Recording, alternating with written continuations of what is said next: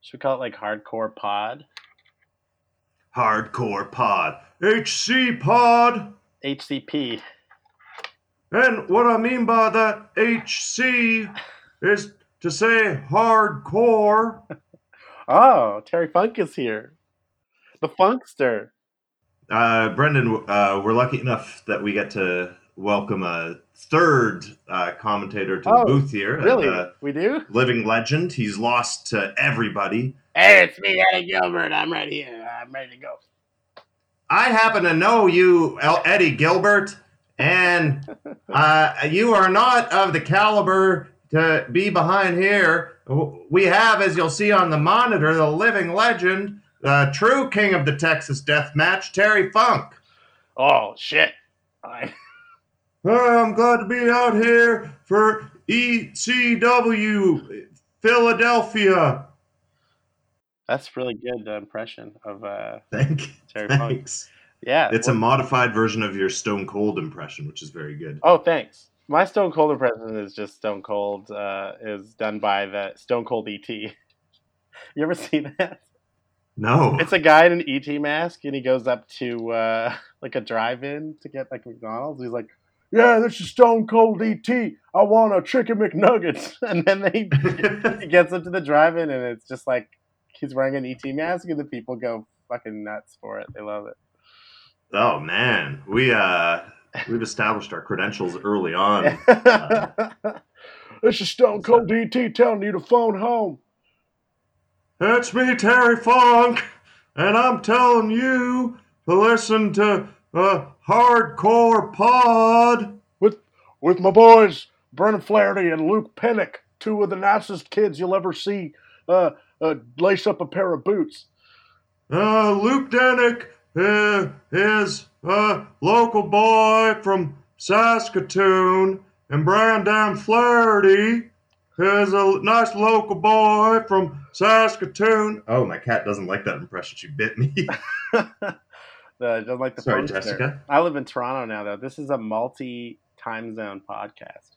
and I'm in Regina, so we both sort of moved up to big, big cities. Yeah, the big leagues, Queen City, baby. If you wanna, if you wanna make it uh, in the podcasting game, you can't just stay in your hometown. You gotta go almost uh, 240 kilometers away to Regina, or uh, 50,000 kilometers away to Toronto. I assume. Does that mean we're never allowed to be? This is never allowed to be part of the YXE podcasting network.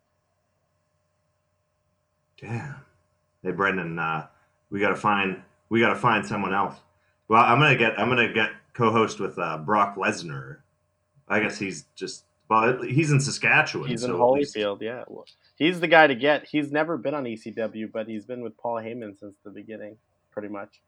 So Hey, yeah, yeah, that's there's connections everywhere. Now, but this is uh, so we're here to talk about ECW when it was like Eastern Championship Wrestling. yeah, back in the old. We're gonna review the first two episodes of its syndicated TV show. Now, there is a pilot from like a little earlier on. Did you know this? No. Uh, they did a pilot in November of 1992. So maybe we'll uh, review that on. Um, oh yeah, that's about six six months before this. that's right. Oh, you uh, your mic just cut out there, Luke. Oh, am I back? You see the waveform? You were gone there, and then you came back. So Holy shit! just be careful. Whatever happened there. Obviously, now you have to edit this out, or you can keep it in, warts and all, baby. Yeah, warts and all. Well, I think it would only be fair to do that because we're still working it out, and uh, yeah, that's right. this is you know presented in the best possible format given the technical difficulties, Wow. uh, just like ECW on the WWE network. That's true because it's just is- weird videotapes. It almost looks like somebody recorded like uh, like used a video camera to record a TV that it was on because you get the tracking lines all over the place That's and the right. audio cuts out quite a lot. Uh, I was amazed by how small it feels. You know, Oh wow, it's so small. I mean, it's the size of uh, uh, like going to an independent show in Saskatoon. No offense to them, but you know, that's just you know you're at a community hall and you're just uh, there's some chairs, the folding chairs, and uh, you know you're good to go. And there, this is a hardcore, uh, hardcore group of fans. I looked it up. Uh, the Cabrini College uh, Field House. I looked it up because I'd never heard of Cabrini College before. I'm gonna say capacity four hundo. Can't be big. It looks like a school gym. Obviously, this is before they got to their famous uh, ECW arena, which uh, is known as the uh, the most famous bingo hall in the world. And it, it oh, is it ever? But uh, but the Cabrini College was founded as a women's college, and the land was donated by a guy who owned Campbell's Soup.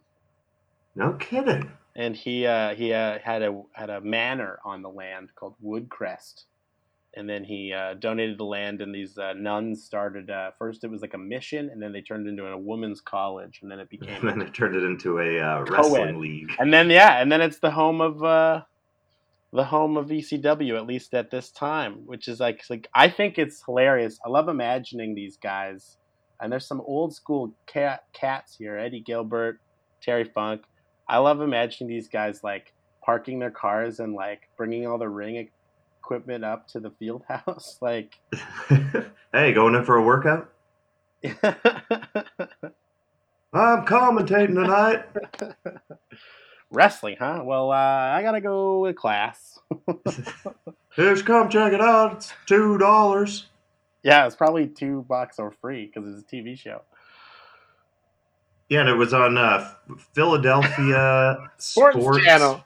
Philadelphia Sports Channel. It sounds fake. The the way that they uh, bring it up, Sports Channel, like it's like it's a show that is imitating a wrestling show of this caliber, where it's just like coming at you live on Sports Channel. Just a quick throw a throwaway gag and dodgeball or something. Exactly, exactly. Uh, commentator Jay Sully, uh, and uh, he is very bad, but lovely. Yeah, but lovely. He says everything like he's just finding it out for the first time. It's great. And and uh, Terry Funk, uh, another announcer on this, he uh, it's not a long show, but he gets worn out about twenty minutes into it, and they have to sort of prompt him anytime they want him. Now, Terry, what do you think of that? Oh, oh, uh, yeah. I think it's uh, cashing the check. Uh, well, this has got to be just a payday for him, right? Like he's just uh, he's a guest commentator after all. Yeah, I think uh, I can I can imagine that they were trying to get him as part of the sort of foundation of it. Uh, oh, I should say so. Neither Brendan nor I are experts on ECW in any way. We both uh, love wrestling a lot. Yeah. And but especially in 1993, a lot of these guys, uh, like I looked up the Super Destroyers. Oh my god. They still wrestle as the Super Destroyers, but they didn't sort of go on to anything bigger. So a lot of the guys we're looking at, we don't know them. Uh, a lot of them are not that easy to look up. No. Uh, so cert- the way I kind of want to approach it, at least from my end, is to, at least for this first little while, sort of take it as it comes, figure out who I like without knowing any of the background or anything.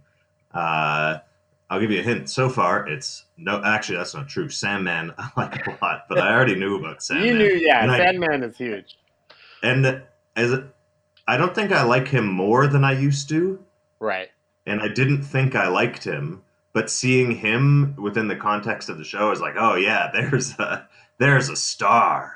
Well, and well, obviously that's funny that you jumped away to Sandman for a highlight because we don't even really get the Sandman until the next episode.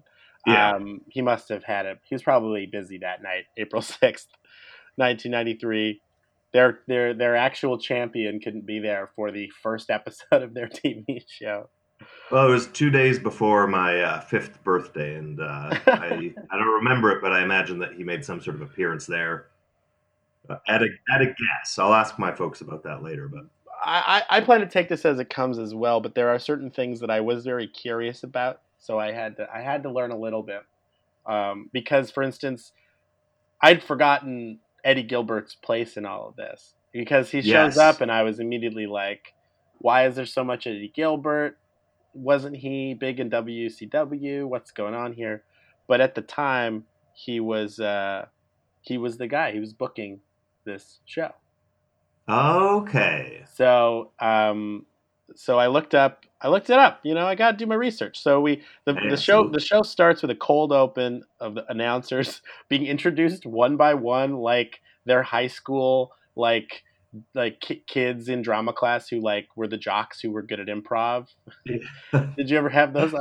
And they're like introducing each other, like they're making it up as they go along, and just being like, "Oh yeah, we got another guy here to do some announcing with us too." Yeah, the the uh, the uh, the one fellow there, I forget which one he, Uh, he Stevie says- Wonderful.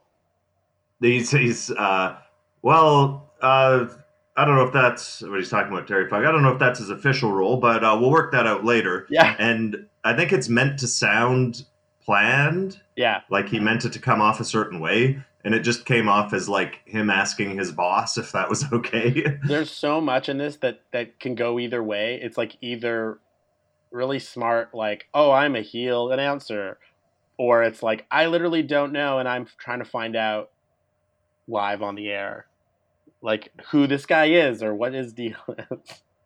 and they uh, so the first match is with the Super Destroyers, and they sort of hit that gag over and over of which Super Destroyer is which. They basically bury all four wrestlers in the match because the match is Super Destroyers and the Hell Riders, and they can't keep any of them straight at all. They bury everyone. on They- they do. They, Except Sandman. Except for who Sandman, who- God. but uh, the, they start they start things off by like introducing a series of like less charismatic people. Like Jay Sully is there, he's the announcer. Stevie Wonderful is there. He, his job is to be a haircut heel announcer. Um, they're- show him taking a bump in the opening credits, like a chair shot or something. So he's definitely a wrestler. And uh, and then they bring in the president Todd Gordon, who's got the new television title, which Terry Funk frequently calls the ECW championship throughout the show because the champion's not there and it's the only title being fought for. It's uh I love the TV title. As a kid, the TV title was always my favorite. I think maybe because in video games that was like one of the first ones you would go for. I've never understood what it is. It's I believe it can only be fought for on television, not on pay-per-view and not at house shows. Right. Okay. So the TV champion, I, I think in concept would be sort of the face of the TV show. So you would have, you know, then you if you had sort of uh, uh, absentee title holders, like if you had the Undertaker or Goldberg or Brock Lesnar or something, them not fighting for their things week to week is kind of the point. Like you have the TV title, and that's what you fight for on TV. And then the pay per views are a bigger deal. That's what I see the TV title as. And I like that a lot because Yeah. that's a title that you can bounce around a bit. Because by its nature, if it's being fought for every week on TV, then it makes sense that it would bounce around. But I don't know if that's the idea behind it, but that's what I what Let's I be think real of. here because, like, you know, wrestling titles are all arbitrary, essentially, especially singles titles in terms of their interchangeability. But of course, there's the agreed upon hierarchy of these things. Like an Intercontinental Championship somehow went from being like a made up thing that Pat Patterson was reputed to have won in Ireland or something um, to being like the the actually like technically skilled wrestlers championship. It just, but it's just the mid card championship. Yeah, it's a it's your last stop on the way to main event if you're going to get there. And I get that you got to have a few belts. I, I I do I do think these days in WWE there's too many belts, but I think it's interesting because I feel like they've never had a TV title in WWEF. Yeah, that's something I definitely associate with WCW. big time, and the NWA and all that kind of stuff. And that's like your, I feel like your Buff Bagwell tier. Old school wrestling. it didn't didn't take me long to bring up Buff. you Bagwell. love Buff Bagwell. He's uh he's one of your favorite wrestlers. Yeah, he's you've got uh, taste. You've got taste, Luke. yeah, exactly. Uh, he's not technically good, and he's, He's- not great on the mic. He still wrestles to this day. Yeah, and uh, gigolos. Oh my god. Oh Ray, is that his gimmick? Is he? A... No, no, he was on the t. He was on the A TV of the show evening? Gigolos, Oh okay. and and did work as a uh, as a gigolo. Oh my god. And why not? Like in real life? In real life, yeah, yeah. On Well- the TV show Gigolos, it's a reality show. He it wasn't like an episode centered around him or anything. Power to was him. just part of uh, part of a group of group of guys that went to town on an old gal. So Uh, we, the, yeah, it took us only 15 minutes to get into. Uh, we could compare wrestling to sex work, but I'm not going to go there right now. They put their bodies on the line for our entertainment. That's all I'm going to say, absolutely. and we respect them all. Uh, well, I don't respect all of them because we do have Jimmy Superfly Snuka. Oh my God. Yeah, that's another guy. There's so like opening credits seem to have a lot of uh, like recognizable WWF wrestlers, which I'm curious who we're gonna actually see on the show, like as it goes Yeah. forward. Because there was like Jimmy the Animal Neidhart was there, um, Don Muraco, the British Bulldog, Nikolai Volkov, all these people you see them in the opening credits, uh, and as well Superfly Jimmy Snuka who shows up and it does match. But he murdered somebody. Yeah. Uh, full disclosure, I actually skipped that match. I, Wow. Yeah. I, I, I can't watch somebody killed somebody. I just can't do it because I keep thinking, Do you watch Chris Benoit matches? Yeah. no, I don't. Okay. I have a hard time with it, but I'll watch them because I never really watched them when they weren't on. So The last one I watched, uh, oh no, sorry, the it wasn't even one of his matches. It was just uh, a match where woman, uh, that was the the woman he murdered, uh, was the valet, I think, for Ric Flair, and her gimmick was screaming in agony. oh, And uh, so hearing that in the background, I was never quite able to get that out of my head. oh, that's horrible. And yeah, maybe uh, we'll Wrestling is if a we- depressing thing. I mean, uh, I mean, because the thing about Eddie Gilbert is, spoiler alert, you know, within months of this show, um, the he, the head booking of the show gets turned over to Paul Heyman, who ends up, I believe, buying controlling interest in the company from Todd Gordon, who we see brandishing the TV title, and within a you know a within a year of this show, it has become a whole other thing. It's Extreme Championship Wrestling. It takes over. It, be, it becomes this cult hit, and uh, and and with, within two, uh, two years of this show, Eddie Gilbert is dead, completely unrelated. No kidding, I didn't know that. completely unrelated. He had a heart attack in 1995.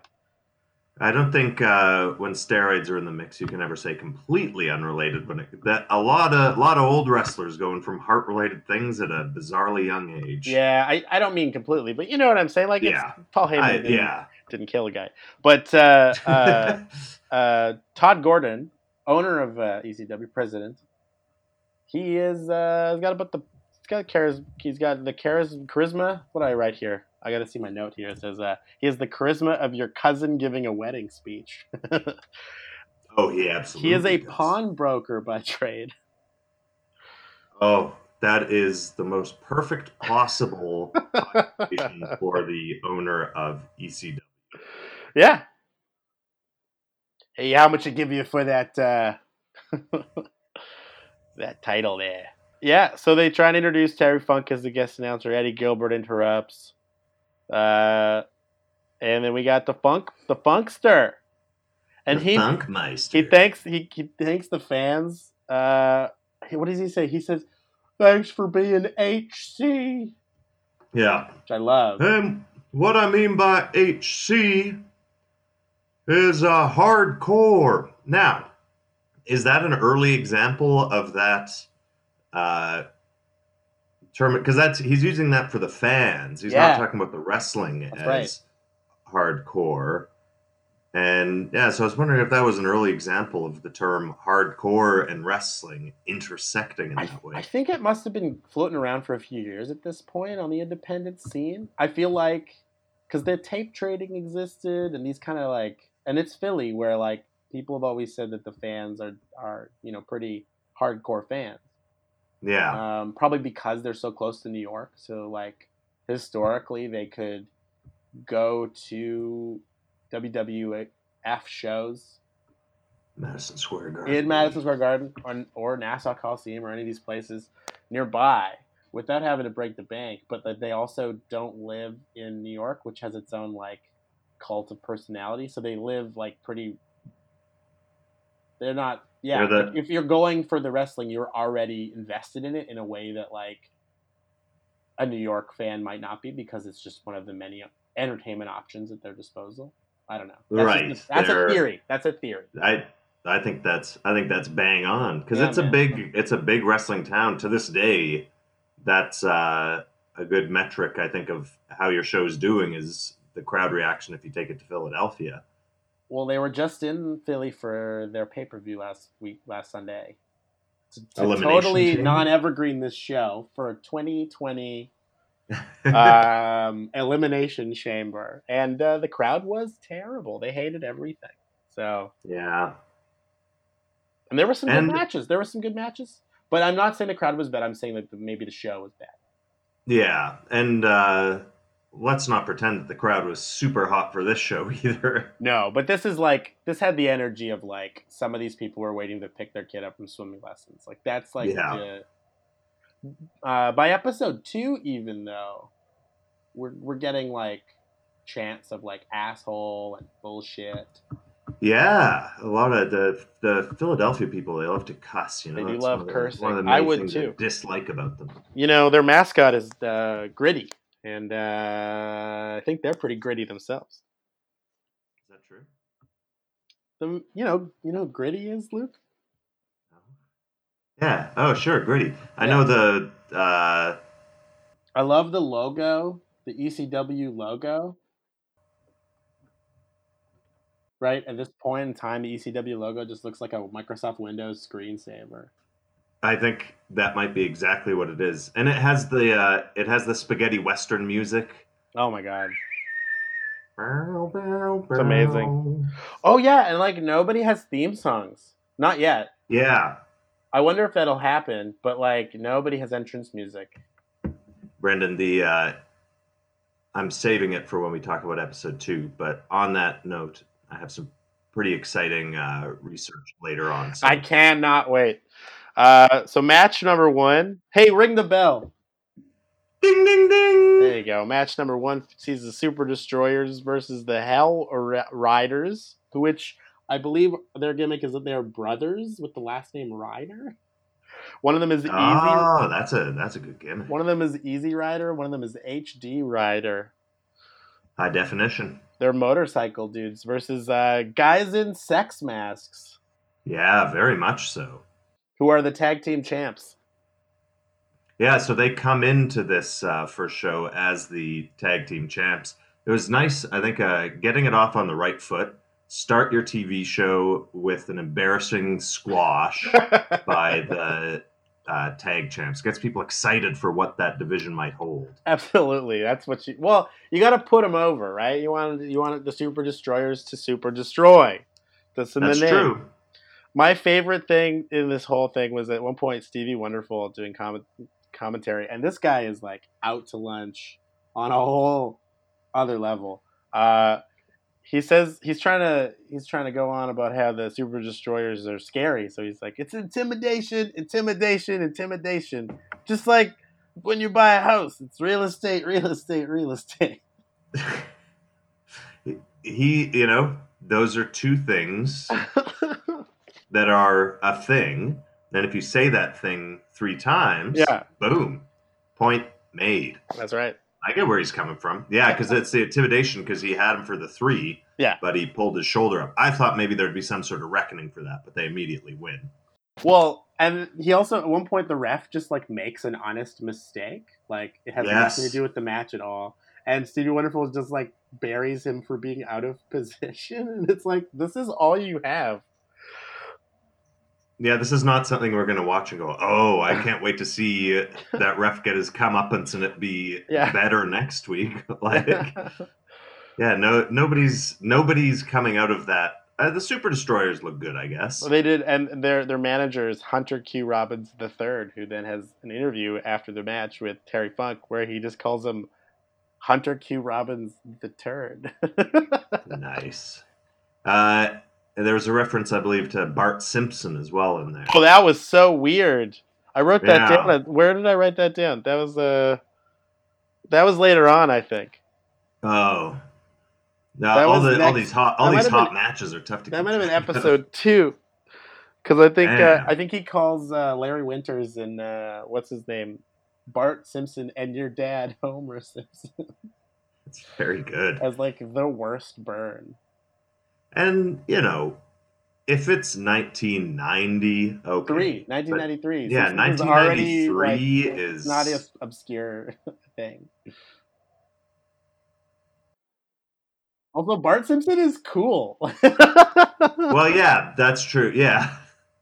Bart Simpson's an aspirational figure at the time. Ironically, all these mulleted wrestlers do look like grown-up Bart Simpson as a stripper. Yeah, they do. uh, oh boy. But also, ironically, Hunter Q. Robbins, the turd, sounds like this the pimply faced teen from The Simpsons. He's like, ah, Terry Funk.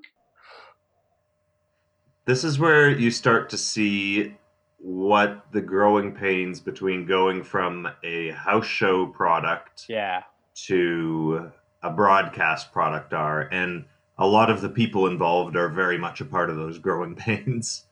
yes, this is definitely the same show they would have done the week before or the month Yeah. before at the maybe the same field house, but with cameras. And that's the thing; these cameras are on one. The hard cameras on the side where there's no fans. So anytime the the wrestlers are all like giving out to the fans, and it's always like their back turned to the camera. Oh yeah, I didn't notice that. Man, you got you got the media know-how. Well, you know, that's like the that's the one thing wrestlers always talk about when they're like, "Man, like I didn't know how to be on TV." And I'm always like, that shouldn't be that hard. Like, you know you're on TV. The whole thing about TV is like, where are the cameras? You know who's uh, credited as being a real uh, pioneer of always working for the camera is Triple H. oh, interesting. Yeah, apparently that was one of the ways he sort of uh, got over early on was that any you know when he was Hunter Hearst Helmsley and he would do that little bow and things like that, always to the hard camera, always. Uh, that's that's what you gotta that's what you gotta do. I get it. now, now that now that I've said that, Yeah. Uh, we can use any content they want that we want because Oh, because you've given him a- complimented. I've given them a I've I kissed the ring. That's right. You bowed down to the game. Bow down to the. That wasn't my best impression. I would admit that. Uh, that was okay. Too loud. Keep keep it going. Didn't, didn't want to scare my cat. He's asleep on my backpack next to me. It's really cute. So after our squash match for the tag team titles, we've got a montage of the Sandman. That's like two minutes A of just long. uh, it reminded me of the Friends intro. like it reminded me of like when you're watching a sitcom on syndication, and there's a weird thing where there's an extra long commercial break because they cut out some of the show for syndication, and like they just show the like logo for the TV show again, but with with some music. Yeah, it's not. It's not a well put together video package. Oh, and it just got like generic rock music. I thought it might be his theme, but then when he shows up the next episode, there's different music. Well, Brendan, that very much ties into what I'll talk about. so I don't know if it's easy to get, but uh, Amazing! I cannot wait. what I'll be talking about in the next episode. Amazing. uh, a next episode of, of the show, but this same episode of the podcast. It's the same episode of this, yeah. So if you're listening now, don't worry, you'll get that. I'll have some more some more hot facts the next time. But Get yourself some popcorn. Pull up a stool, or if you're on the uh, if you're on the the like public transit, you know, just stay stay on the bus. Don't go to work. Or if you're uh, on the public toilet, drop a stool. Yeah, baby. It's a bit nutty. Yeah, well, that's EC Dub, babe. so yeah, this.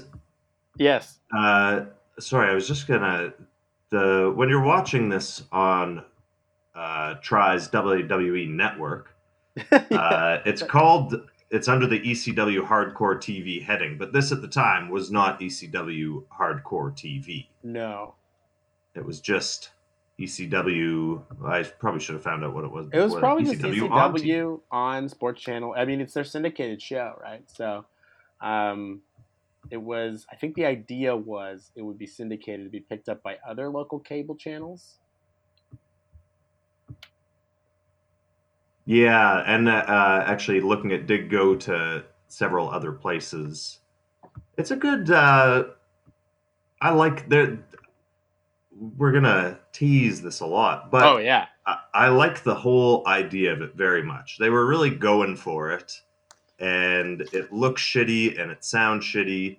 And when you compare it to WCW or WWF at the time, it bears no comparison really.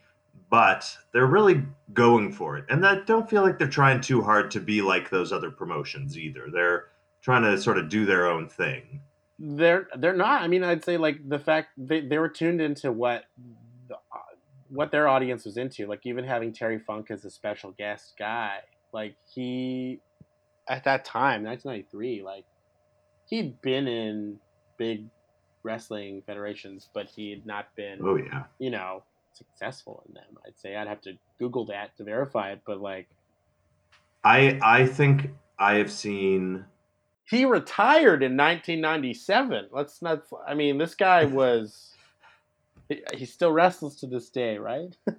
yeah, I I've seen so many Terry Funk matches, and I have only ever seen him lose. yeah. And I don't know. I don't know. Maybe like I suspect maybe the seventies. He What about Chainsaw Charlie though? What about Chainsaw Charlie? oh, the worst gimmick uh, I think ever. Like the Chainsaw Charlie is the gimmick that you would have like a stocking over the face with clothes. Like it's if you were having a little wrestling federation with your friends in the basement, and you just had to go with what clothes were there, and then you'd grab the chainsaw, and it would feel like a good idea, but then it would get too scary too quickly when one of you tried to like rev it and. well, you take the blade off and it's not scary. I mean, it is scary, Yeah, but, but- it's not scary for you. There's no way you're going to hurt anybody. Kids wouldn't do that. Kids would come in hard. I think you're describing Terry Funk like to a T. He's just sort of what's there. Yeah. What do you guys got in the back there? I'll try to make a character out of it. I want all. He's like Brock Lesnar without the brooding. He's like whatever I can do so that I could go back to my ranch and Yeah. and live on my ranch. With my dog, Cooter Yeah. Brown. He's got his horses. Like that's the famous Terry Funk thing is that anytime he doesn't want to do something, if there's a match he's in that he just doesn't want to do, he just last minute says that his horse died. He has to go back. Ah, I don't want to go to school tomorrow. Yeah. I was thinking of uh, saying that I felt a little sick with the coronavirus thing. That I, uh, yeah, my horse died. Old quick start guy. the thing about the Sandman montages is just like clips of this guy, and it says the Sandman, and there's music, and there's like there's like wipes, and like freeze frames and editing stuff, and then at the end it turns out he's the champion. Like you don't even know that going into the montage. No, and uh, I feel like that's classic filler. And for your first 38 minute long episode of a TV show, I don't know that you need to pop in quite that much filler. I think it's supposed to be a teaser, like William Regal is coming, you know, and they show him making the juice or whatever. I d- don't understand what you mean by that. Uh, Steven? Steven Regal. Do you remember like a before like a teaser for a character being introduced? So like like when Steven Regal was gonna debut at WWF, they like they first showed a clip of him like making orange juice by just like squeezing oranges with his bare hands and shit. Oh, like I chopping like that. chopping wood. My uh oh for the uh 'Cause he's a man. man, He's a man. such a man. I love that gimmick and I think he played it so perfectly just trying to like such a you know, well, because he was British, he was automatically like a sort of classy guy and trying to get away from that image to be uh, a real man's man. I think that was great. Uh, speaking of gimmicks, I have watched the Rise and Fall of ECW documentary twice in my life. And I never realized that Sandman was supposed to be a surfer, and the sand in the name was the sand of the beach.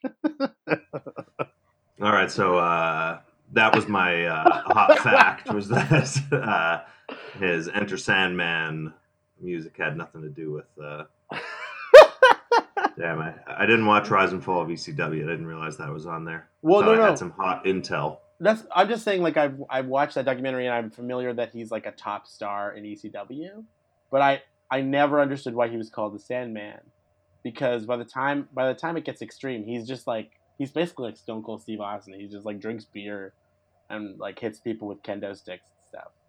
He's the guy that you would have to watch out for in your kid's basement wrestling league. He's so fucking scary looking, and the fact that he's like, uh, like they're trying to go for like a Hulk Hogan, like eat your vitamin, eat your vitamins. Yeah. Like I'm a I'm a surfer dude in a wetsuit. I'm your friend. Like, and he looks like a murderer. Very much so. And and he's not like like the most obvious difference I would say with Hulk Hogan is that Hulk Hogan was very big and strong. Uh, and the Sandman is not like no, uh he's built like a dock worker.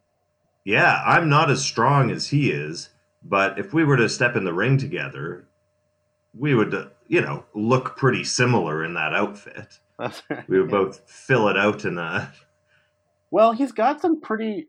He's got some ham hocks on him. He's got some nice legs. He does, and they're lengthy too, which is He's a tall drink of water to that Sandman. Ooh, he's a tall drink of beer. Um, so we go from that to uh, promo. this is like probably my favorite promo in both these episodes combined, because because Tommy Cairo is in the ring, and he just leans down to like talking to a microphone that's being held ring like next to the ring, and he says.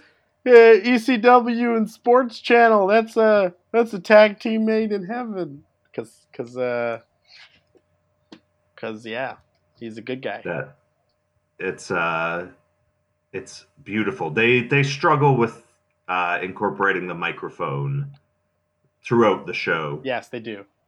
Terry Terry Funk at the beginning says, "And you're gonna need to hold that microphone for me because I'm gonna need both my fists." But that but it does make it so you can't hear him that well, and he doesn't use his fists anyway. So it's true. Maybe it was more of a turn of phrase. I I don't think there's anyone that I've wanted to respect but not understood why or how more than Terry Funk.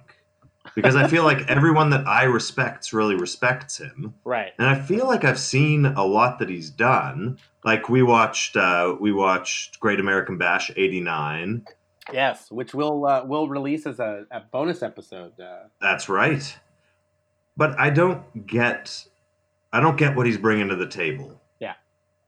I don't I don't see him as a great storyteller except the one story of he's not as good as the other guys, but he almost gets kind of close to winning yeah. because he doesn't win. I don't ever see him win unless he's with Cactus Jack. I think we. I think he had a period in like WCW maybe, but but not even WCW. I'm trying to think. I don't. I have to pour through his Wikipedia, but I never. I never like doing that. That's like the most boring No. thing to me is reading somebody's wrestling Wikipedia. Yeah, it's reading fact things presented as fact in a weird way. Yeah, and that's like not what I like about wrestling. yeah, I find, uh, uh, and I find this with a lot of things that I don't always have a ton of interest in the history, uh, you know, the sort of 70s and 80s of something that I come into later on. Right. Because uh, I get that it's important, but I don't particular, I don't have that much interest. That's a good thing to say while doing a podcast about a show from 1993, which is further back than from now than when I was a kid to what that stuff was. But But we were alive in 1993. Like we remember going to see Jurassic Park a year later. well, I remember when uh, Sandman was at my fifth birthday party. Yeah, yeah. We all went home early from that one. Yeah, he uh, that that surfer dude. He got sand all over the place. I like history, but I like it for like the different reason. Like I'm not like oh, I need to know who the greats are. I need to know who to respect and where to you know. Right. But I like I like knowing what's been done before. I like knowing who's been in the same room. Like I love that idea of being like, oh, like this person was in this, you know, company at the same time as this person. Right. They Yeah. know each other. Like Yeah, and I do like. Uh, I think mainly for me, it comes down to laziness. Uh, That's fair. Like with with AEW now, there's Yeah. so much backstory and history between a lot of the people, but I haven't really engaged with that unless I kind of already knew about it, or if they uh, if they do a good promo package, then I get into that. Well, but I think that's fine because I don't think I think that they are relying on a lot of that, you know, to be successful. But they ultimately won't be successful if it's not understandable to new fans. if you had had to watch New Japan in 2014 to understand, Or even their YouTube show. yeah, Like, I used to watch it because I was bored and had an office job, but I don't watch it anymore. I don't have time for that shit. CFCR baby. Yeah, man. Used to work there. And you know what I did? Watch YouTube. That's right. Take that, Jay. Yeah, take that, Jay. He's not my boss. Don't say that. He was never my boss.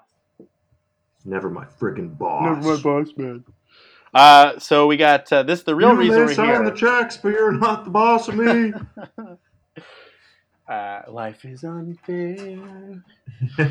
Uh, the real reason that we're here uh, is this uh, two episode, three episode, four episode arc of the TV title tournament. So we're round one starts with this match between um, the Cosmic Commander. Oh no, he's the manager. Yeah, yeah, yeah. yeah. So it's Wildman Salvatore Bellomo, managed by the Cosmic Commander, uh, who's introduced as being from Italy, Italia, Italia. versus uh, Iron Man Tommy Cairo, New Jersey's finest, and undefeated in ECW. He's uh, incredible. I like Tommy Cairo. Actually, I do like Tommy I like him. He's he looks like he's already past his prime. Yeah, many of these guys do. I, I bet I bet a lot of these guys are younger than us too. Oh God, I hate looking that stuff up. It's so depressing. Terry Yeah. Funk uh, is the best here because they he buries him immediately. He's like undefeated can mean a lot of things. Technically, my mother is undefeated E ECW. and this stupid shit promotion probably got his ass beat at every respectable place. I think Stevie Wonderful takes issue with that. He's like, well, you know, I wouldn't want to get in the ring with my mother. So oh boy. yeah, Yeah, the uh th- this match so I've watched through each of these twice. oh no, why? Uh well, I just because they didn't stick with me the first time. I got pretty drunk the first time I was watching it. Uh, but uh but yeah, the second time through it for whatever reason it just wasn't sticking. My mind was uh my mind was drifting and I couldn't really get it back. Now this happens no matter what wrestling I'm watching. I'm going to miss out on a few matches just through drifting. But uh but yeah, it was this one. And when I tuned in, I would tend to be entertained by it, but then I would just sort of tune back out. Um, there's a great moment where Tommy Cairo spends an eternity trying to untwist the waistband of his uh, jocks. It's like they spend two minutes like not doing anything. Finally, he takes a bump and his pants get all uh, bunched up. My pants.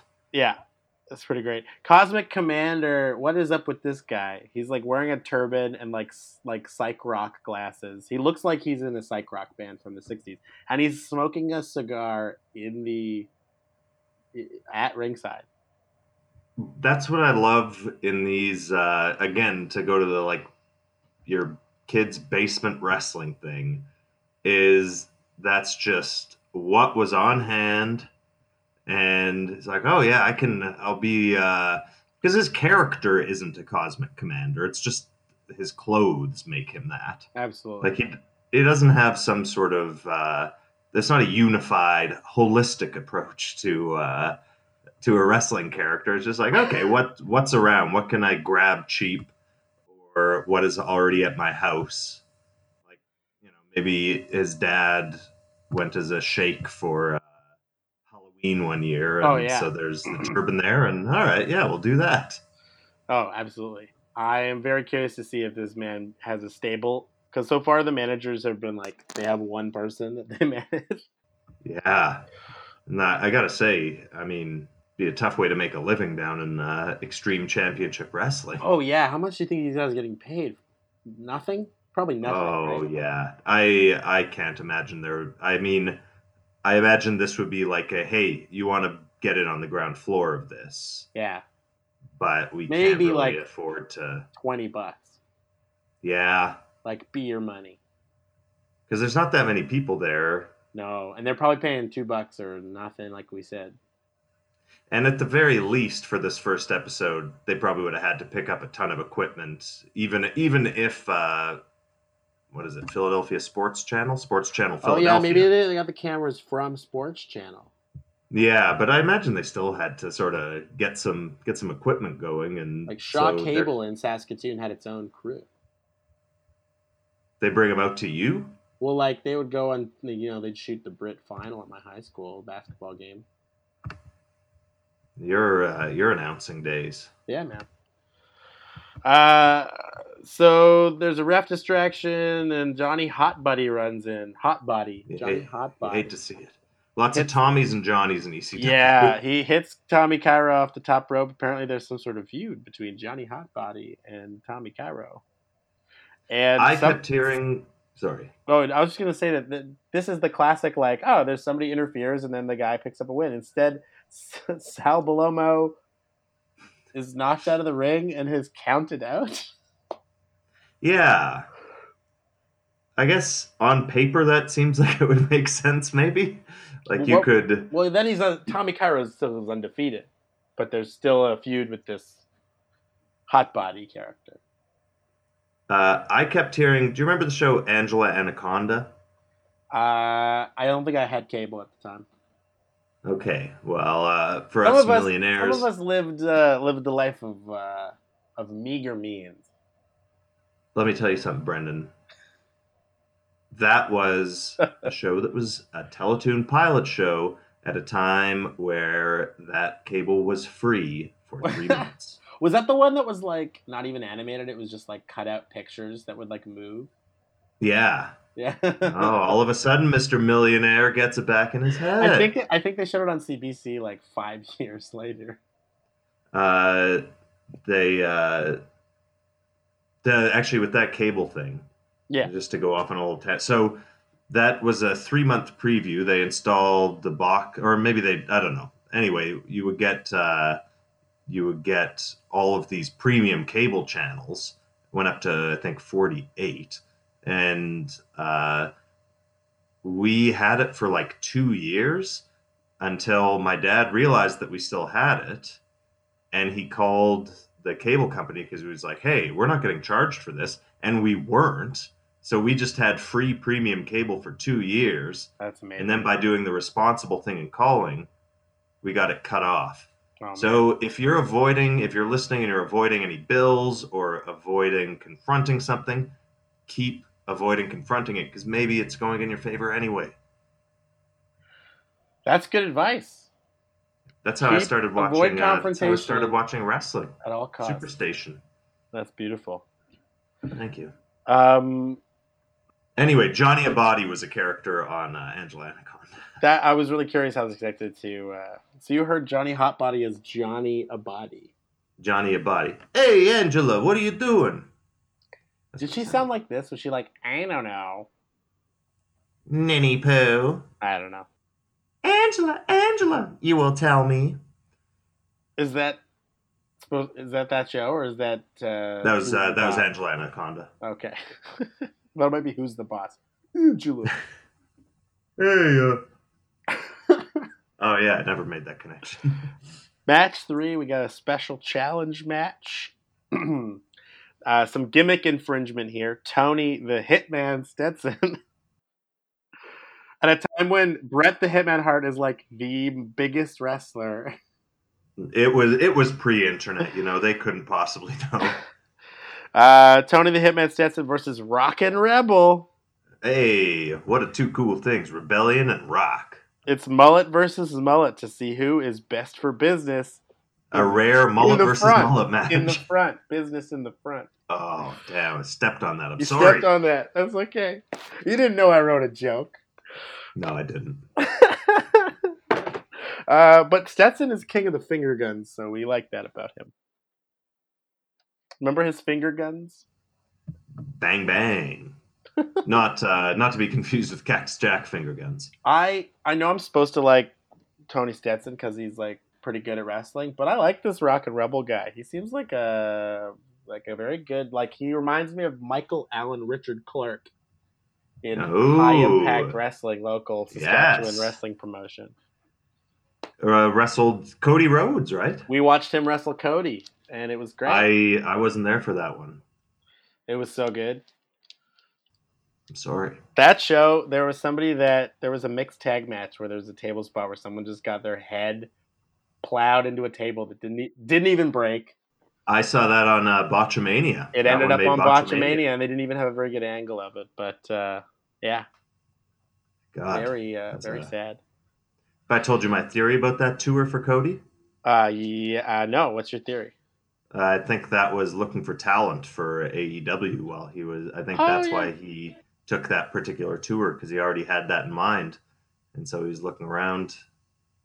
And uh, yeah, I guess Saskatoon didn't make the fucking cut. I can see that. I think it's also like he was touring everywhere, taking all the money he could while he like he did every independent show that he could in that period of time. The uh, the overall standard of wrestling Yes. it's gone up. Watching ECW 1993, it's gone up. Oh, absolutely, sir. It's definitely gone up. I think it's because there of all the smarks, as they say, you know, the smart marks. People get it. The business has been exposed. We know what it is. And I think I see Philadelphia as the spiritual home of the Smark. Absolutely. Maybe not even the spiritual home, like the actual home. Yeah. Hey, I gotta go back to fucking Philly. I don't really know what That's-. Uh, it's not quite.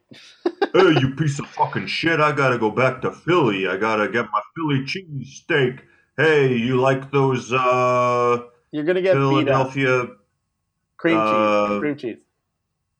Jay, uh, you like that Philly cream? Joe, the angel chicks on the on the ads for the cream cheese, pretty hot, huh? I think it's more like it's more like that uh, the video that went kind of viral of the uh, news report of a Dunkin' Donuts in Shamokin, uh, Pennsylvania closing, and they're like, "Yeah, you know, it was pretty good Dunkin' Donuts. I did all my legal work there. I'd meet my lawyer there, get a Gatorade if I was dehydrated. It was the only thing going in this town." Now we got the freaking Flyers and Ollie Dangerous. I guess I'll go to a Turkey Hill or something. If I'm dealing with it, Sort of the Robin's Donuts. Donuts, Donuts. donuts. Duddits. Um. So yeah, Rockin' Rebel loses, right? That's what happens, right? Oh yeah, I read some notes about this match. I actually made a uh, note. arm drag, arm drag, arm bar, hip toss. It's a veritable buffet of boring moves. Really going for it. yeah, it's it's like a trainee match, except it's the uh, number one contender for the half of the number one contenders for the tag titles and the number one contender for the ECW heavyweight title. And it's for the and yeah, exactly. And Terry Funk accidentally spoils the result by saying that Jay Sully will be interviewing Rockin' Rebel after the match. I wondered about that. Maybe the plan was just no matter what, win or lose. uh, And then like Jay Sully's like, you know, I might interview him, might be interviewing a loser. We'll see if he wants me to interview him afterwards even. What? No, it says here that he's going to win the match. I've been I've been announcing this like like he's going to win it. oh my god. And he does. Puts his legs up on the rope, cheats, wins. Crowd goes regular medium. Yeah, very regular medium. And then surprise interview ringside with Jay Sully. Well, Can we call him? Sully Sullenberger? Yeah, because he took this from a plane crash to just a plane landing in water. Yeah, he is one of the seagulls. He actually kind of looks like uh, um, that Muppet who's like an eagle. Oh yeah, What's that guy's The name? Sam. judge. Sam the eagle. I guess I think of him as a judge because of. Uh, I think he's a judge in something. Carol. Yeah, exactly. Yeah. Uh, Rebel Rockin' Rebel says the word baby a lot, which I think is a great gimmick. Yeah, that's a hot gimmick. That's cool. Oh man, baby, and he uh, says he doesn't wear a belt, but he soon will be. I'm getting. Uh, I'm trying to lose some weight. Pants are too small as is. I don't wear a belt because it digs into my gut, but it means you can see my ass crack. Oh By the God. way, as I'm sitting here, I've got the uh, top two buttons of my uh, jeans undone. wait, you have one of those button flies? Yeah, I got one of those Ah. expensive button flies. I hate those. Yeah, I do too. I hate those when you're walking in the winter and it blows wind into your pants, right? Where you don't want there to be a cold wind. On your what? What would you say if you were ECW like a year from now, hardcore TV, and you were talking about wind blowing onto your uh, penis? I'd call it my hardcore uh, penis. I don't know, man. I don't And it was I'm very curious to see how they handle sexuality. I think there's all kinds of stuff going on. well. It, it used to be a women's college, so I think it's going to be pretty respectful. I think, well, yeah, they're, they're going to move to the bingo hall in no time. Uh, following this match, super murderer Jimmy Snuka comes out to very little fanfare and announces that he signed a contract and he's he's part of Eddie Gilbert's Hot Stuff International. It's a great, great name. Hot Stuff International. Dragons, I'm here looking for 250. um, yes. Uh, oh, can you imagine if they pitched a wrestling company on Dragon's Den? They get laughed out of the building. it would never work. Any, uh, even the ones that have been successful, you could say uh, we do have Ted Turner backing us, uh, and we have the full support of the Turner Broadcast Network. But what's your business model? What's your business plan? What what do you, what what's motivating you? Uh, spite. Uh, I uh, at Boston Pizza, I've seen uh, I've seen a lot of sports events ca- come and go, and uh, for that reason, I'm out. Jim. I love that for those reasons. I'm out. I've actually it's a very effective way to communicate. I appreciate it. It is, yeah. They they uh, even if you can tell that's not the reason, it still works. Yes, it's very good. I I haven't seen a lot of growth in this space. Uh, I think you got a great product. Uh, but again, I'm caught on the growth, and for that re- uh, for that reason, I'm out. I can tell you're an unpleasant person, and for that reason, I'm out. Didn't like your presentation. Don't like you. For those reasons, I'm out. Hey, Brendan, Yeah. do you think if Mhm. let's say you go back to 1993 and you have two hundred and fifty thousand dollars, Uh huh. And do you think that there's a time if you had two hundred and fifty thousand dollars, do you think that you could invest that into ECW as it was in 1993, April 6th, No, and eventually get your money back out of it? no, I Do- well, I wouldn't because at this moment in time, it doesn't look like a good idea. Yeah, that's true. Um, you are you are very careful with your millions of dollars. Well, the thing about it is, I think the thing that hurt them in the end was that they never really had anybody come in and like just give them money or invest in their company.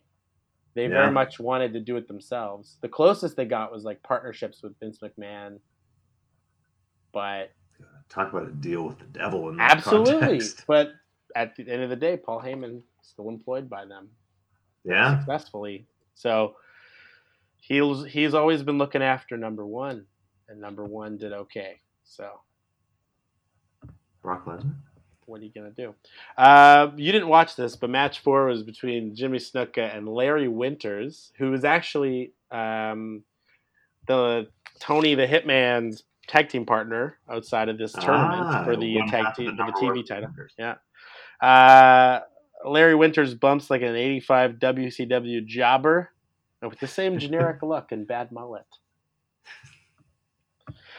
Uh, he gets some momentum back. He's looking okay. Eddie Gilbert trips him up. Superfly hits the splash, does his no sell pin for the win. Pretty, pretty basic, pretty basic match. Just the just the type of thing you want to sell your new product. Well, Jimmy Snuka, big star. And then they go to sign off, and Terry Funk buries the product in entirety. Some room for improvement. Some I love for it improvement. so much. They come back from the last match and they're just like ready to sign off, and he's like, "Well, we'll get better next week, and so will the crowds." Terry, uh, I think Terry's walking out of there with his flat thirty-five dollars without the uh, five dollar uh, five dollar fee if it goes really well. You know. Do you validate parking? Uh, by which I mean I had to pay on the meter, but as soon as I walked in, and I was wondering if that was a reimbursement situation. And you know they're desperate. They don't know what to do because then before the credits, they have an ad for like their mailing address with the subject "Dream Match." Tell us who you want to see wrestle in ECW. And uh, I did a bit of research. Mm-hmm. Uh, that building and that office is up for sale right now. And I'll be honest with you, it's a lovely looking building. It's like an Oh. old, sort of a three story country house, uh, white stucco sides, very idyllic looking. Wow. And so, if you were thinking of starting something up, uh, Cody Rhodes, I know you're listening. If you want to maybe uh, think of somewhere to house AEW, I think that would be a great historic building for you. But it really is a, a lovely building. Uh, they're in the basement of it, I think. This is So I very can't funny speak to that. because uh, um, Paul Heyman famously ran ECW from his mom's basement, but he's not in the he's not in the picture yet. So What a what a cost cutting measure to go from this lovely place to Paul Heyman's mom's basement. Not to cast any aspersions on Paul Heyman's mom's basement. Don't get me wrong. no, I mean as far as mom's basements go, I've seen it. It's in the movie uh, Beyond the Mat. That's right. Pretty good one. Um, yeah, what'd you think of this episode, Luke? I thought uh, there was a, a lot to get started on, a lot to improve on. I felt like Terry Funk feels. Uh, hopefully, there's some improvement. Hopefully, the uh, crowd improves a little. I'll tell you what it did do, though. It made me excited to see Sam, man. Hey, and you're gonna get that right after the break. Oh, wait, wait, Luke. We don't have any sponsors yet, so I guess we just go right into this, eh? Should I just read the sponsors on the side? Amazon, Shop, Connect, and Enjoy. Beautiful. Uh, so we get to April 13th, 1993, episode 2. I had been five years old for five days at this point. Wow. And you'd wasted every single one of them. Sandman visiting my. Uh, well, we all got very sick after Sandman visited, so it wasn't my fault I wasted them. They did a pretty good job of acting like no one had seen the previous episode by just doing exactly the same thing to start the show. Yeah. They pretend that they go to uh, introduce Terry Funk, and Eddie Gilbert interrupts. This time holding a. I thought it was a beer, but apparently it was a Perrier. High class. Boy, Perrier in Perrier in '93, eh? Well, Terry Funk calls it a Perrier and uh, dumps it down his shirt and in his face. this is the best. Perrier water means nothing to me. These bubbles, no good. Oh, the bubbles! I would. Uh, that that'd be a weird thing to see. I feel like Terry Funk drinking drinking. Uh, No, Soda. Eddie Gilbert's drinking it because he's a he's a hot shot. He's hot stuff. Eddie Gilbert, No. every lady's friend. I was just thinking when he got it thrown on him, you know, Right.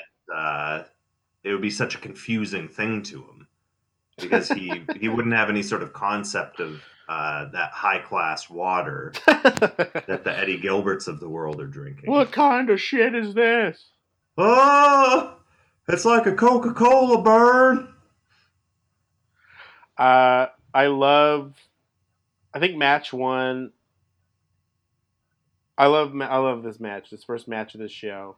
The tournament match.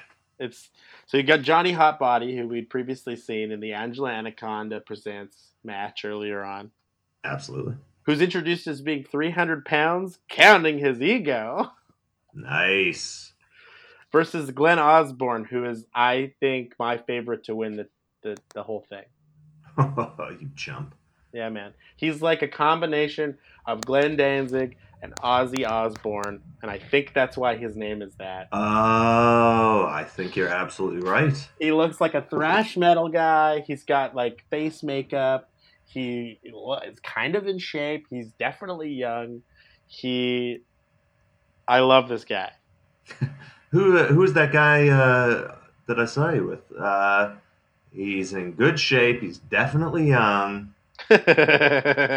he's. I write down a note here that he's my Danzig daddy. So I don't know what to say. Wow, Yeah, Danzig Daddy. Metal Man, Daddies. Metal Man Thrash Hair versus the balding mullet of doom. Johnny Hotbody, Nice. Hot like any wrestler who calls himself hot, is not attractive. Is not. You don't get to call yourself hot body if you're not hot, Brendan. That's uh, that's what you're not getting. If you are called hot, you are hot. I mean, the thing is, the problem with uh, heels is that they are so similar to people who are just the worst in real life. Yes. It does. It does. Uh, it does make it tough. I I like that. I like watching this two episodes in a row thing because um, uh, you can notice some really stark differences like really quickly. Like the commentators are like naming moves a lot, Yeah, which they did I not noticed do. uh, Terry, Terry Funk too starts to get into uh, naming the moves as well, yeah. and it gives him a little more to do. He seems a little more engaged with it. Yes, absolutely. Well, so at one point during this match, um, the action goes outside the ring, which I don't think we'd seen much of, and there's nothing. There's no mats. There's nothing. It's just the floor. Yeah, So I'm really cur- curious to see how that evolves. because yeah, the uh, outside of the ring stuff is a big a big part of EC Dub. EC Dub. I would assume so. I wonder. I, I'm I'm excited to see when that starts up. Hmm. When they actually start chanting it. Well, and like when that whole sort of hardcore philosophy, that HC philosophy begins. Well, I don't know the exact time frame, but I'm under the impression that they have a relationship with the NWA at this point, and I think at a certain point they they cut it cut it off. And that's when they become extreme. And that might be when that becomes a thing. Right? Yeah, they start. Oh, yeah. Doesn't somebody disrespect the end? Uh, Somebody Shane like Douglas? somebody like Shane Douglas who you hate. Yes. Yeah. And that's coming. That's coming, but that we're nowhere near that yet. We're just watching No. Johnny Hotbody and Glenn Osborne. Um, and uh, Johnny Hotbody accidentally clotheslines the ref, but then he hits Osborne with a low blow, taking advantage of the ref being out. And he hits him with a pile driver, but the ref is still out, so it doesn't matter. Tommy Cairo comes in. Remember how Johnny Hotbody interfered with his match last I week? do. And he gets his revenge, pushes Hotbody off the top rope. Glenn Osborne with the win, moving on in the tournament. Ref woke up at just the right time. What a coincidence. What'd you think about this match? Did you like this match? Uh, I thought uh, I thought it was an improvement over what Yeah. we saw last time.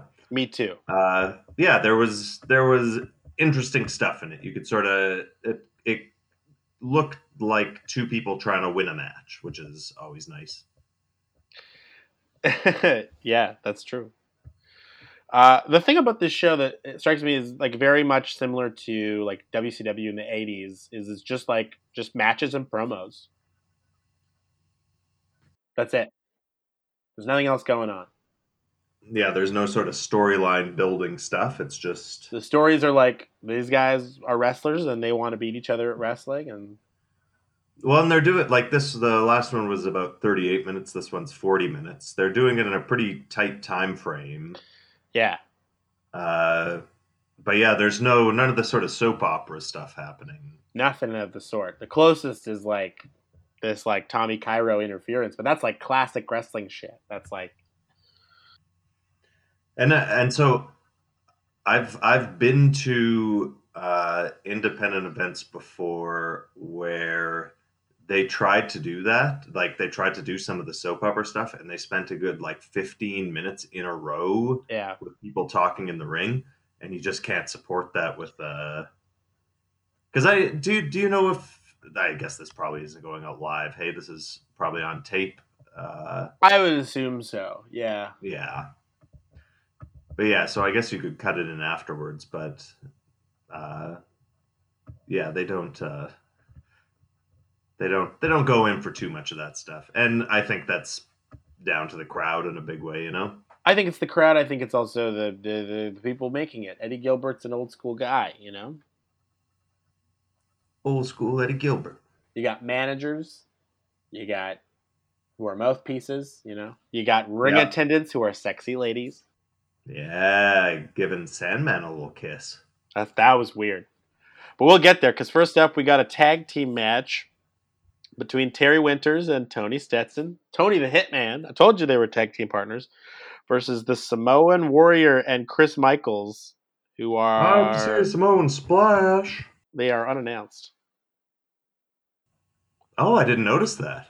Yeah, they're just there.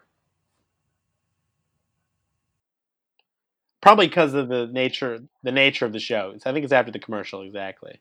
Yeah. There's there's some nice "you both suck" chants, and I'm very curious who they mean because there are four people in the in the Yeah. Do you is it you as a collective? you both teams suck.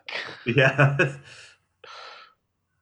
Yeah, I feel like if you have uh, if you have wrestlers that have sort of a unified name, uh, like the Headbangers, Yeah, then you can and they're against uh, another team with a unified name. I don't know why the Headbangers was the only the Rockers, the Headbangers, the Rockers. So you got the Rockers versus the Headbangers.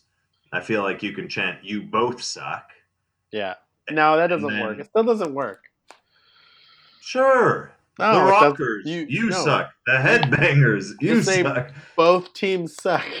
That Philadelphia crowd, they bring it down to the bare bones. They're talking Yeah. about Philly cheesesteaks. They're talking about Philadelphia cream cheese with the angel.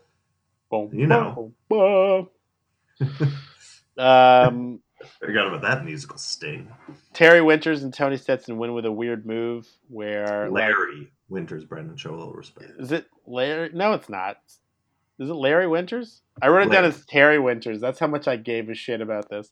yeah. Uh, Larry and Tony win with a weird move where Chris Michaels has to like hold himself in position to get like stomped. It's weird. Good on paper. Yeah. It's very like it actually is the kind of move that you see a lot now in like NXT and stuff where it's like not real fighting. Yeah. like It, it's- it those moves only make sense if they're reversed because Yeah. then it counts on like the hubris of the person doing the move to think, oh shit, I have enough time to do this move. That's And right. then if you reverse it, it's like, oh yeah, fooled you. But if it hits, it doesn't make and you're like, what the hell? I one thing I always hated in wrestling, and it's like one of the first skills that you these guys learn is that thing where you you go in the middle of the ring and then you like bend at the waist Yeah. so that the other guy can like kick you in the face, and it's like I've never understood it in the context of kayfabe or whatever. Like, So I think kayfabe wise, they should be dazed or standing going into it. right? And then they want to bend to do a back body draw. okay, But it's evolved into a thing where you just you just bend that over. Yeah, for uh yeah, either a sunset because I feel like when you like when I think of spots with that, I think of going for a back body drop, but it's countered into a sunset flip or a kick. yeah. it's not like there's any moves really planned around having that happen. It's more of an opportunistic thing. Yeah. But yeah, now they just are just yeah waiting for a move to happen. Now, of course, those of you listening at home or wherever it is you listen, you might be hearing a lot of names of moves here. Me and Luke, we're not going to tell you what they are. You can Google them because Look 'em up. describing them will be very hard for us. That's true. Uh, maybe we'll do a YouTube special where we do a bunch of moves to each other. That sounds fun. Just don't put me in the figure four. Your figure four is deadly, dude. Yeah, it is. It uh, it doesn't stretch the muscles. It just puts uh, the shin bone against another hard bone, and it hurts a lot. um, there's an interview post match that uh, that it's the first time you get close ups of either of these guys, and they are Yeah, both they're South boy. Philly boys, and they are ugly normies. They're some rank dudes. They are they work at a computer supply store. Yeah. Uh, I applied for a computer supply store when I was younger, and I didn't get. Uh, Because you're above that. You're above that. I wanted a discount. Was it? Was it? Was it? Uh, uh, OTV, you know OTV? it was. I love that store. Yeah. if they want to sponsor this get. podcast, if they want to sponsor this podcast, we will accept. Yeah, OTV. Yeah, OTV you know is me. great. OTV is great. OTV. Um, I built my first computer with parts from your store, and it still works, baby. Uh, they you can get you can order stuff on their website and they'll deliver it via like a random courier. And like I ordered like a cord to my job, and this dude in like a leather jacket with like a mullet like brought it to me for like ten extra dollars. It was the best. Damn.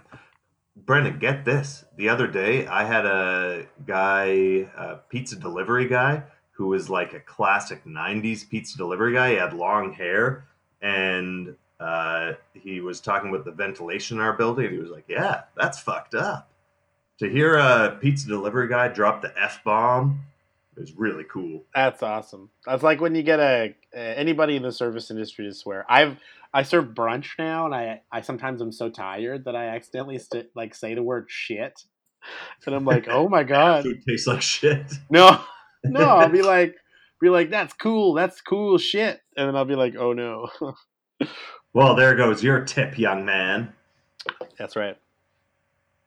Um, uh, yeah, the the match ends with some. Uh, there's all kinds of shenanigans. Hunter Q. Robbins comes in, calls them Bart Simpson and Homer. Hunter Q. Simpson. Robbins the third. the turd, The turd. because he manages the Super Destroyers, who are the tag team champions, and then the Super Destroyers come out and they all brawl to the back.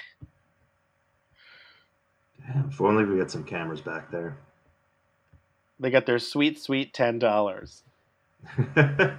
Uh, and then we uh, go to commercial, come back. Terry Funk is uh, there, so we can say that Sandman does a great job. That's like his whole intro.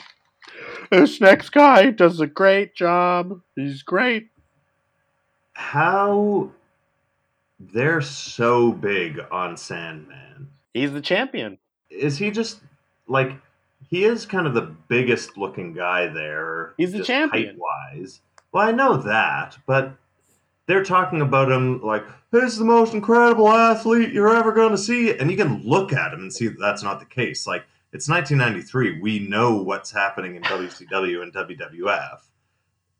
Like, Well, but look nobody's what's happening. looking. But look what's happening in those at that time. Like like Raw is just getting started, and we get to watch like the Repo Man. Yeah, Like it's But not a really great time for good wrestling. but still, who would the champion be? I mean, not even in terms of good wrestling. If you're talking about someone as an athlete, yeah. I mean, he's, uh, he's he's got you know uh, Lex Luger. 80 extra pounds on him. This is the summer of Lex, right? Yeah. Three. Or is that ninety two? I don't know. One of those two. The summer of Lex. Let's Yokozuna. San- Yokozuna, like you know, compared to someone like Yokozuna, uh, Sandman is a fucking superstar. That's true, actually. and that is not any body related comment. It's Svelte. simply wrestling ability. Yokozuna, though, actually, I've enjoyed watching a podcast we both enjoy, OSW. They've pointed out that Yoko is vastly different when he actually respects the person he's uh, up against. that Brock Lesnar type. Very much so. Very much so. Um. Oh, by the way, uh, I- I'm excited for Brock Lesnar, Drew McIntyre stuff. WrestleMania. You know they might they might cancel it because of the coronavirus. So Yeah. So we got uh, Sandman versus the Kodiak Bear, and it's a title match. Boy, for an early title match, they sure do their level best to make the Kodiak Bear seem like a joke. They talk about him so much that, like, well, maybe Kodiak Bear will one day win it. Huh, I doubt that very much. Like, well, it's and then- uh, yeah, it's it's really weird for him to for him to just be this sort of happy-go-lucky surfer dude that everyone loves, and he's up against somebody in the first thing that's not very hard to beat. well, and they barely wrestle. Kodiak Bear gives up to the ref, wanders around outside. Um, all the Sandman just keeps doing is like doing this, like I'm ready to fight, like rope pull. That's all he can do. Yeah, it's really weird. And then he has like a really dumb finishing move, which is like a top rope drop kick. But first, he does this like thing with his hands, like he's gonna surf. I- think that's really cool. I love it, but I hate it. It's Yeah, no, it is. It's it's so it's. I mean, it's 1993. That's what it is. You know. yeah, you're not wrong. Imagine doing that now and wanting people to think it was unironically cool and just like, hey, surfs up, dude. I don't. I the thing about this is like you got Hulk Hogan, you know, um, uh, Sandman, I guess if we're gonna put them in the same thing. But like, I've never thought of surfers as cool. I've only ever thought of surfers as like annoying, entitled. I think that there was a period, uh, like in the 60s and then again in the 80s where they would have been cool. I, I, think so. 1993. I mean, it would have been skateboarders in Like 93. beach guy, I get. I get beach guy. Beach guy is cool, but like surfer is like oh, there's like a so expensive. There's like you know like I guess there's like that hippie zen like the Hawaiian like big Kahuna searching. Just got to find that one wave where I can finally prove myself, man. Yeah, there's definitely a metaphor in there somewhere, but like in terms of like a cool a cool guy, Yeah. I've never gotten it. He also doesn't look like a surfer. He looks like uh like a 45 year old cop who's trying to infiltrate a surfing ring. This actually, yeah, it reminds me a lot of. Uh, I moved to New York for six months, and uh, which is the longest I could. Mr. I could- Millionaire. Yeah, uh, yeah, uh, had millions of dollars, uh, and they took it all, and now I'm broke. And please pay for our Patreon. the Um, big sleazy. uh, the the uh, there were like lots of people who do stand up there who like will never do stand up as a career, but they're like cops and like firefighters who just like do stand up when they have spare time. And that's the vibe I got off this off the Sandman. Definitely. A hundred percent, yeah. He's a weekend warrior. And I feel like, you know, in sort of the tradition of wrestling, that's what a lot of them would have been. Yeah, that's But this true. is this is past that point. yeah, And uh, and you know, Sandman is no uh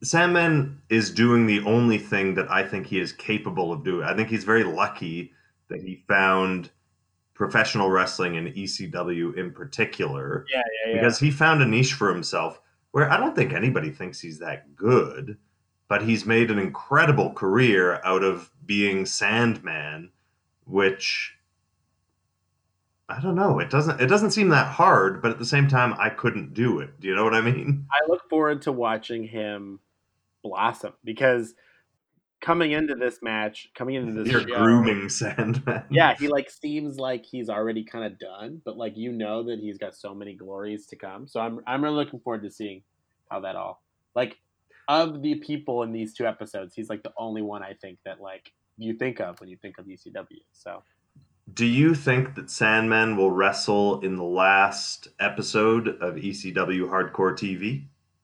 sadly, yes. I think he will too, yeah. He- and I he think was, he was in One Night Stand when they reunited. So That's yeah. right. Yeah. Yeah, I think he's. uh I think I think that guy's going on to big things. Oh, definitely. Big medium sized thing. How old do you think Sandman is here? Oh, 30? I'm gonna say twenty six. Are you Googling it? No, let me Google it now. Sandman. Exit light. Take my hand. Rock to never, never land. So it was uh it was a kid who uh, talked to him and was like, "Hey, you should start using this song."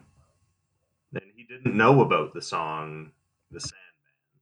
Or sorry, Enter Sand. Sorry, I was looking at. Hey, you were right. He's 30 years old in this. What? I was right? Yeah. Well done. I don't You know, like that I'm right. I don't like that I'm right. That's sad. Yeah, he's a he's a year younger than I am. what you're telling me is it's not too late for us. That's absolutely right. if if uh let's see what what are what are sandman's sort of what are the good points he works Wait, the crowd he works the crowd, he's good with that. He is the Yeah. people's champion, honestly. You said that he didn't, he'd never heard of Enter Sandman by Metallica, a song that at this point had been out for two years. that's right uh somebody just recommended that he should use it and he checked it out and i think that probably informed his whole like switch of personality too I like that because yeah, he just comes into generic surfer music here, but like yeah also he is a surfer, so it makes like sense. But uh, I'm amazed that he'd never heard of Enter Sandman. Like that Metallica album won the Grammy for like album of the year. Like it wasn't. he Obscure. watches the uh he watches the mtv video and awards he has no he has no won that interest in too. Think it won that too. Yeah, well, at this time he was just listening to community radio. That's right. Yeah, he was listening to WFMU New Jersey, which reached Philadelphia somehow. Um. Is that an actual? uh Did you just pull out a real thing? Ah, yeah. So WFMU is a great radio station in uh, Jersey City. Hey, Love it. Love it. Good plug. I hope they uh, send us a little bit of cash. They're So, a nonprofit. uh, I send them cash. I get T-shirts every year. I'm wearing one right now. Really? Yeah. God damn. Hey man. Uh, I'm wearing a T-shirt from uh, his place of birth, which is Sandy, Utah, United States. Is he really Uh, from Sandy? Yeah, so he's in the same way Hulk Hogan isn't a real California surfer. Uh, yeah, he's from Utah and then lives in Philadelphia. So I don't really know what the opportunity to become a big surfer would have been. we got uh, so JT Smith versus Eddie Gilbert. Uh, so we earlier in the previous match we saw Sandman basically a make out with the ring attendant Peaches, Yeah, but it was like okay because he was like a good guy. Yeah, he's uh he's a hot surfer hunk. I mean, In this match, Eddie Gilbert so lucky. Eddie Gilbert kisses the ring attendant's hand. She offers her hand and he kisses her hand. A gentleman. Very weird. I did not like it. It gave me creepy vibes. Yes. Yeah, it was not uh, not my favorite thing that I've ever seen. No, Sorry, I uh, just had a burp attack and it was in my that's awesome. Can you start? Uh, can you start again from the beginning of the thing? I won't. I refuse. The the uh, we get a fast and furious start to the match. The commentators are just talking about something else. I thought at this point that like they were actually just like fighting with each other and weren't really watching anything. Yeah, that's the sense that I got at this point too. Was that what was happening on the screen, or didn't have a tremendous amount with what was going on with the commentary booth? Yeah. And I had a hard time following both because the commentary was like super random. Like, like Terry Funk and Stevie Wonderful were like arguing about something, and then like immediately the wrestlers like brawled to the outside. I think it had to do with racism actually. Now I'm trying to remember. There was something to do with like it was something to do with people calling each other racist, and it made sense in character, but then like somebody took actual offense to it or something. The among the announcers, or Yeah. I have to rewatch this, but I seem to recall that being sort of like the theme of it all. But they brawled the outside. Eddie Gilbert grabs the ring bell. I don't think he ever actually does anything with it. no, he doesn't. He he wants to ring his bell with it. The fans are throwing bits of garbage at him, which I always like. Yeah, that's great. That's that's your that's your Philadelphia crowd. You got the cream cheese. You got the Cheesesteak, baby. Philly cheesesteak. Yeah, this is my next note. Yeah, there, we, I said Stevie Wonderful is just trying to start a feud with Terry Funk, I guess, because of racism. I think what it is is he says something like, uh, "JT Smith can't win," and then Terry Funk says he's saying that because he's racist or something. Like maybe the other way around. I don't remember. Yeah, It was I- very hard to follow. I feel like this early on in something like to get a good rivalry and good sort of character stuff, you need to take time. And so I feel like pitting your announcers against each other at episode two and even episode one is just too much. Like, trust that if you do this week in, week out, something will develop over time that will be some sort of rivalry like that but I just don't think it makes sense to go at each other right off the bat. Like, hey, I'm the good guy and I'm the bad guy. Even though that's what a lot of you know a lot of wrestling is. I feel like the announcers you need to do that more organically because that's your entree into what's happening. And Yeah. so if you just have these sort of diametrically opposed things, like, oh, I didn't see the heel do anything wrong. Well, the good guy's the best person in the world. I don't think he's that great. I feel like you need to build that over time, and they're not doing that at all. They're just going right into uh, being up against each other all the time. Uh, and I don't think it, and I think that that uh, by having Terry Funk in as a sort of guest, I don't know how long he'll stick around in this for. and maybe that's that's what it is because he's a guest. Maybe Stevie Wonderful is like trying to get some juice out of him because maybe if a feud develops, it'd mean that Stevie Wonderful gets to work with Terry Funk in the ring, and maybe they'll make some money together. You know what I mean? Right? Yeah. But uh, that's what I don't like about WWE announcing these days is like Michael Cole will just be like way too selling everything. So Corey Yes. Graves as heel announcer, his job is not hard. Uh, Oh, because God. and so he doesn't actually Dream have to be job. creative. He doesn't have to be creative about the things he says. He just has to be like, "No, you're wrong." It'll be like, "Oh, they're she's the best," and then she, he'll be like, "No, she's not. What are you talking about?" I think she's the worst, actually. Exactly. It's it's not creative at all. Meanwhile, over on NXT, Mauro Ranallo isn't. He's just selling everybody. So then when Nigel comes in as like a heel announcer, it's like it seems more natural. Yeah. But you don't watch NXT, so No, but I can imagine his job, you know, to get everyone over and then have oppositional or supporting voices, that works. It does. But And yeah, you shouldn't have someone trying to get one half of the roster over and another person trying to get the other half of the roster over. Exactly, exactly. Um, JT sets up for the moonsault, but nobody's home. I thought I'd call a couple moves here. Gilbert keeps hamming up to the crowd. Are you auditioning for the ECW 1993 job? I am. There are some lovely chants of asshole, signs of a hardcore future to come. I cannot wait. and Gilbert pulls brass knuckles out of his tights, Yeah. hits JT with them for the win. And he's I moving on Yeah. in It- the right. TV title tournament. We'll see him next week in the semifinals. I love tournaments in wrestling. I I love tournaments in pretty much any sort of sport. I like them when uh, they when they matter, when they're for something.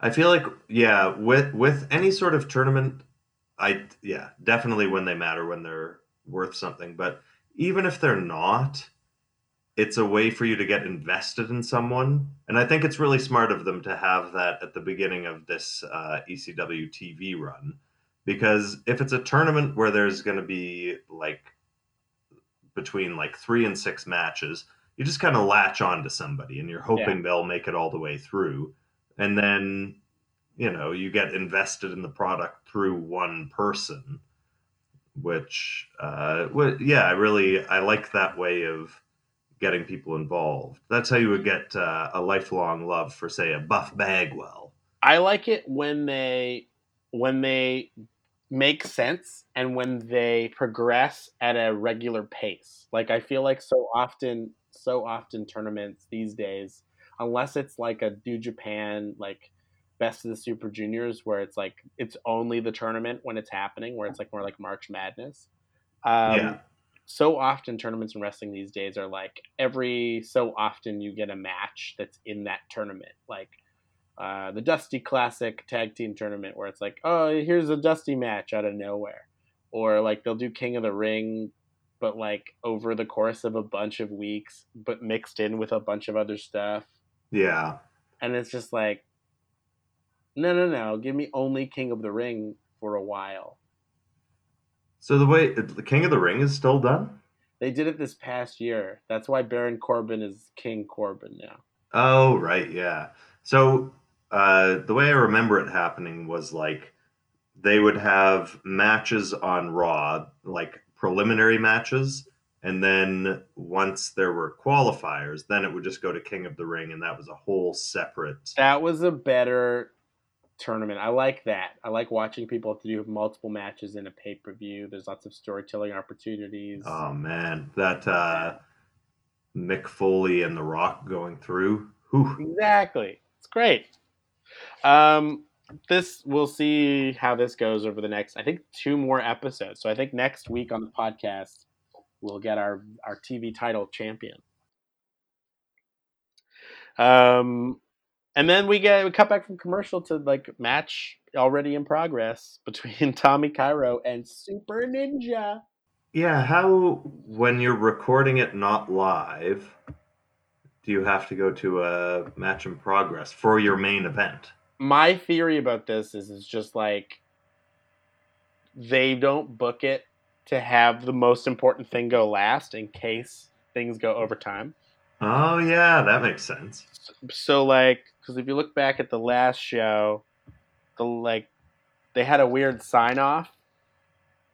Um, they do that again this this week actually, but before that they had like the Jimmy Snuka match. But it's like that's a real pro who's going to be like, yeah, it's going to go two minutes. That's the match. So Right. know. So like, so maybe that's what it is. Like they probably have matches that they don't put in the show at this point. Yeah, I would imagine if the show's running 40 minutes, the event's probably got to be about an hour and a half, two hours, I Yeah. would think. Maybe maybe there's an intermission, and then they do the television or something. I'm curious uh, because like like every single time you and I ever went to independent wrestling, I've I've I've said this like it goes too long.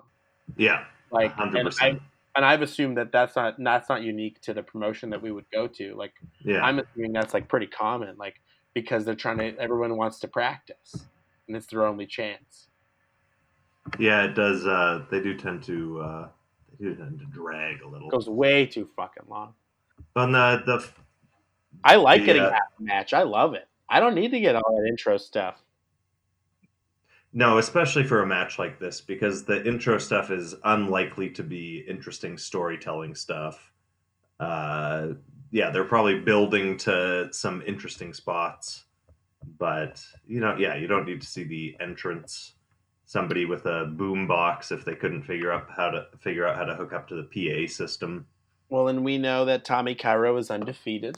That's all we need to know.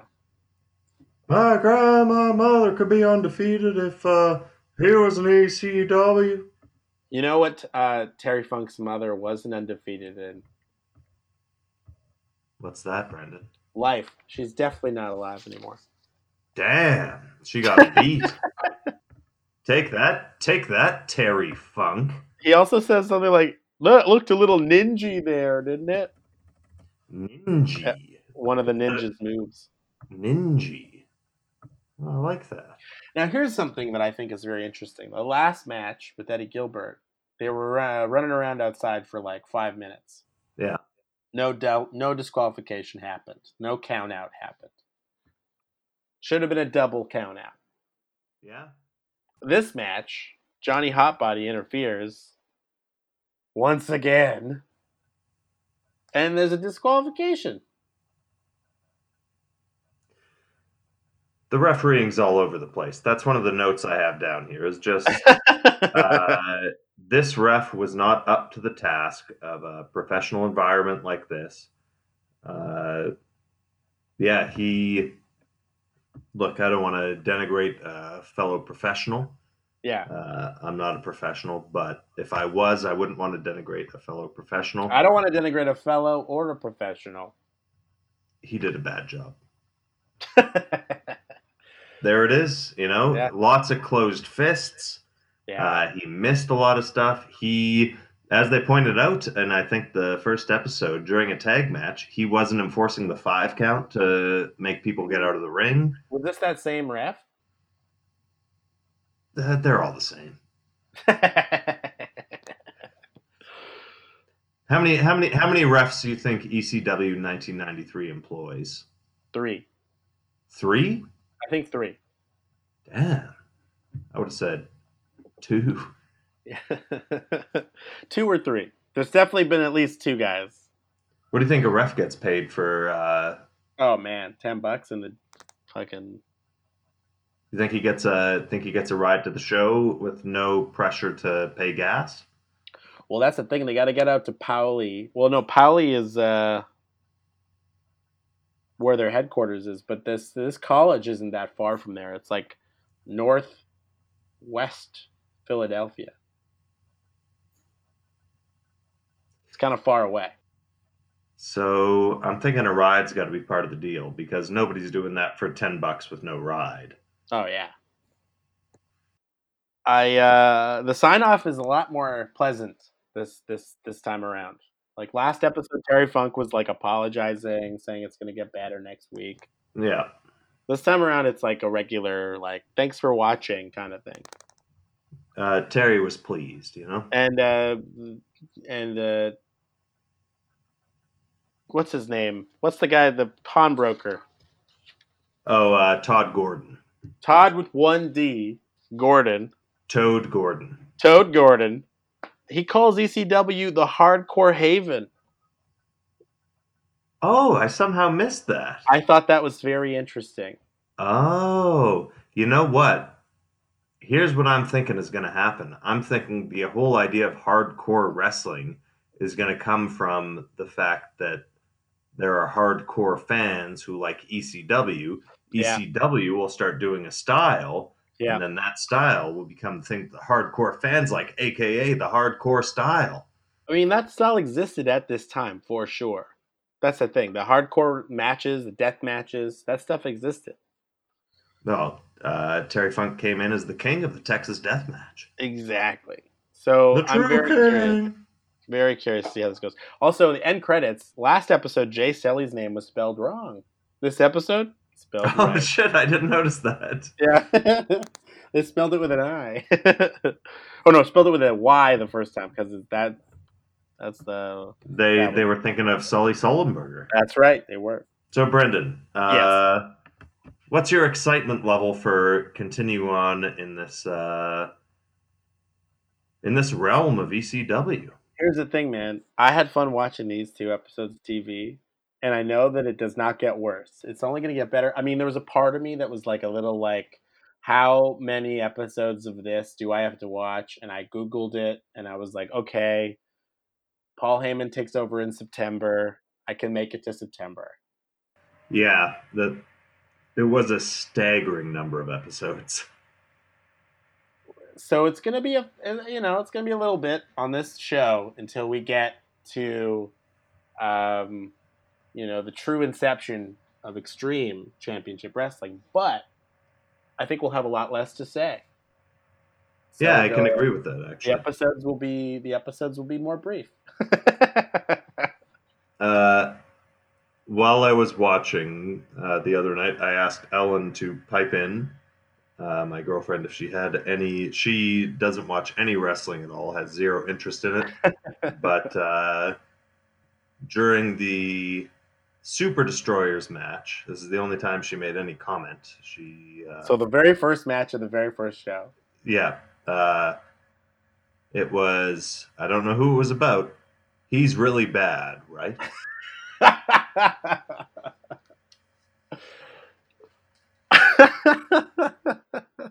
problem is that could have been about anybody.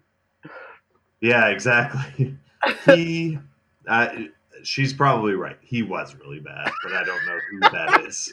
Yeah, that's like the slogan for this period of this thing. Is like Yeah. he's really he's really bad at that. He's doing his best, but He's boy. doing his best. He's trying his hardest.